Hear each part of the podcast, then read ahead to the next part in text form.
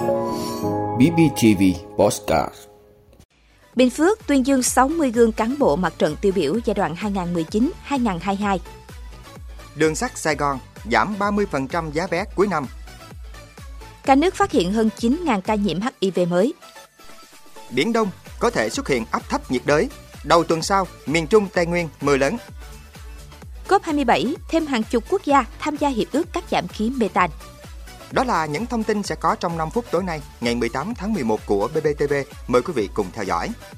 Thưa quý vị, Ủy ban Mặt trận Tổ quốc Việt Nam tỉnh Bình Phước vừa long trọng tổ chức kỷ niệm 92 năm ngày truyền thống Mặt trận Tổ quốc Việt Nam, tuyên dương Chủ tịch Ủy ban Mặt trận Tổ quốc Việt Nam cấp xã, trưởng ban công tác mặt trận tiêu biểu cấp tỉnh giai đoạn 2019-2022 và vận động ủng hộ quỹ vì người nghèo năm 2023. Với phương châm cả nước chung tay vì người nghèo không để ai bị bỏ lại phía sau. Công tác vận động quỹ vì người nghèo được Mặt trận Tổ quốc Việt Nam các cấp triển khai có hiệu quả. Trong nửa nhiệm kỳ qua, toàn tỉnh đã vận động được 214 tỷ 119 triệu đồng và các hàng hóa quy ra tiền 24 tỷ 961 triệu đồng, hỗ trợ xây dựng mới và sửa chữa 3.782 căn nhà đại đoàn kết cho các hộ nghèo, cận nghèo có khó khăn về nhà ở. Bên cạnh đó còn hỗ trợ các hộ nghèo khó khăn phát triển sản xuất, trao học bổng cho học sinh nghèo có hoàn cảnh khó khăn. Qua đó có phần giảm tỷ lệ hộ nghèo toàn tỉnh xuống còn 1,67% vào cuối năm 2021. Phát biểu tại buổi lễ, Phó Bí thư Thường trực tỉnh ủy, Chủ tịch Hội đồng Nhân dân tỉnh Huỳnh Thị Hằng ghi nhận và biểu dương những đóng góp tích cực của mặt trận tổ quốc các cấp trong tỉnh thời gian qua. Đặc biệt trong công tác an sinh xã hội, ủng hộ quỹ vì người nghèo, xây dựng nhà đại đoàn kết, nhà tình thương, tham gia ủng hộ công tác phòng chống dịch Covid-19. Ngay tại buổi lễ, các cá nhân tổ chức, cơ quan, đơn vị đã ủng hộ trên 103 tỷ đồng, trong đó ủng hộ quỹ vì người nghèo của tỉnh gần 55 tỷ đồng, trên 48 tỷ dành cho công tác an sinh xã hội. Dịp này, 60 gương điển hình là Chủ tịch Ủy ban Mặt trận Tổ quốc Việt Nam cấp xã, trưởng ban công tác mặt trận tiêu biểu giai đoạn 2019-2022 được tuyên dương, khen thưởng.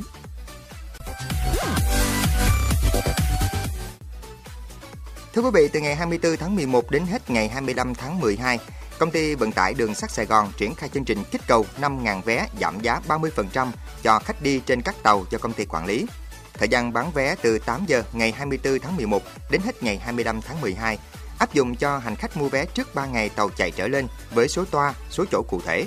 Nghĩa là khi hành khách mua vé vào những chỗ cố định này sẽ được giảm 30% giá vé. Loại chỗ áp dụng là ghế ngồi mềm và giường nằm điều hòa. Cụ thể, chương trình vé giảm giá áp dụng cho hành khách mua vé đi các đôi tàu khách thống nhất SE3, SE4, SE7, SE8 giữa hai ga Hà Nội Sài Gòn vào các ngày đầu tuần với cự ly vận chuyển từ 400 km trở lên và vào các ngày cuối tuần với cự ly vận chuyển từ 500 km trở lên. Đối với các mác tàu địa phương áp dụng như sau: tàu SE 2122 có cự ly vận chuyển từ 400 km trở lên, tàu SNT1 T2 có cự ly vận chuyển từ 250 km trở lên, tàu SBT1 T2 có cự ly vận chuyển từ 150 km trở lên. Đường sắt Sài Gòn lưu ý về mức phí đổi trả vé là 30% giá tiền in trên thẻ lên tàu, đồng thời phải tuân thủ theo quy định hiện hành khi đổi trả. Thưa quý vị, theo Cục Phòng chống HIVS Bộ Y tế, trong 9 tháng đầu năm 2022, Việt Nam phát hiện 9.025 ca nhiễm HIV mới, 1.378 ca tử vong. Tích lũy đến nay, cả nước có 220.580 ca nhiễm HIV và 112.368 ca tử vong. Phân bố người nhiễm HIV mới phát hiện trong 9 tháng đầu năm, chủ yếu tại vùng đồng bằng sông Cửu Long chiếm 36%, tại thành phố Hồ Chí Minh là 28%. Những năm 2010-2011, tỷ lệ lây nhiễm HIV qua đường tình dục và máu có sự cân bằng nhau. Nhưng đến năm 2020-2021, đường lây qua máu giảm chỉ còn 12 đến 13%, trong khi lây qua đường tình dục tăng từ 35% năm 2010 lên hơn 80% vào năm 2022. Xu hướng trẻ hóa nhanh ở nhóm người HIV. Theo báo cáo mới nhất, ở nhóm người dưới 30 tuổi, những năm 2012-2013, tỷ lệ nhiễm HIV chỉ dưới 5%, nhưng đến năm 2022 con số này tăng rất cao lên 50%.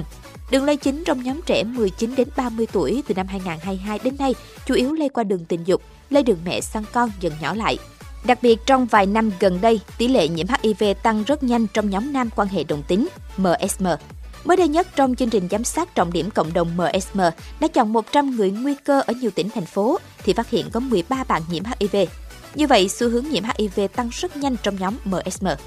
Ước tính trong phân bố nhóm đối tượng nhiễm mới HIV hàng năm giai đoạn 2000-2025, nhóm MSM sẽ có tỷ lệ tăng cao nhất. Thưa quý vị, Trung tâm Dự báo Khí tượng Thủy văn Quốc gia cảnh báo cuối tuần này, trên Biển Đông có thể xuất hiện áp thấp nhiệt đới, bão.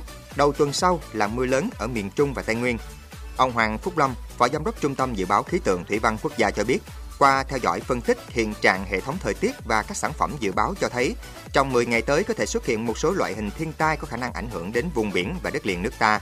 Cụ thể, từ ngày hôm nay đến ngày 20 tháng 11, trên Biển Đông xuất hiện các nhiễu động có khả năng hình thành áp thấp nhiệt đới với xác suất là từ 70 đến 80% và từ 20 đến 30% mạnh lên thành bão. Do ảnh hưởng của không khí lạnh tăng cường kết hợp với gió đông hoạt động mạnh, nên từ ngày 19 đến ngày 23 tháng 11, khu vực từ Hà Tĩnh đến Ninh Thuận, Tây Nguyên có thể xuất hiện một đợt mưa lớn. Theo ông Lâm, Trung tâm Dự báo Khí tượng Thủy văn Quốc gia đang theo dõi chặt chẽ thông tin thường xuyên diễn biến cụ thể của từng loại hình thiên tai này. Trước diễn biến thiên tai có khả năng xảy ra, Trung tâm Dự báo Khí tượng Thủy văn Quốc gia có công văn gửi Ban chỉ đạo quốc gia về phòng chống thiên tai, đề nghị chỉ đạo các địa phương theo dõi chặt chẽ diễn biến thời tiết, ra soát các điểm sung yếu có nguy cơ xảy ra lũ quét, sạt lở đất để chủ động phòng tránh.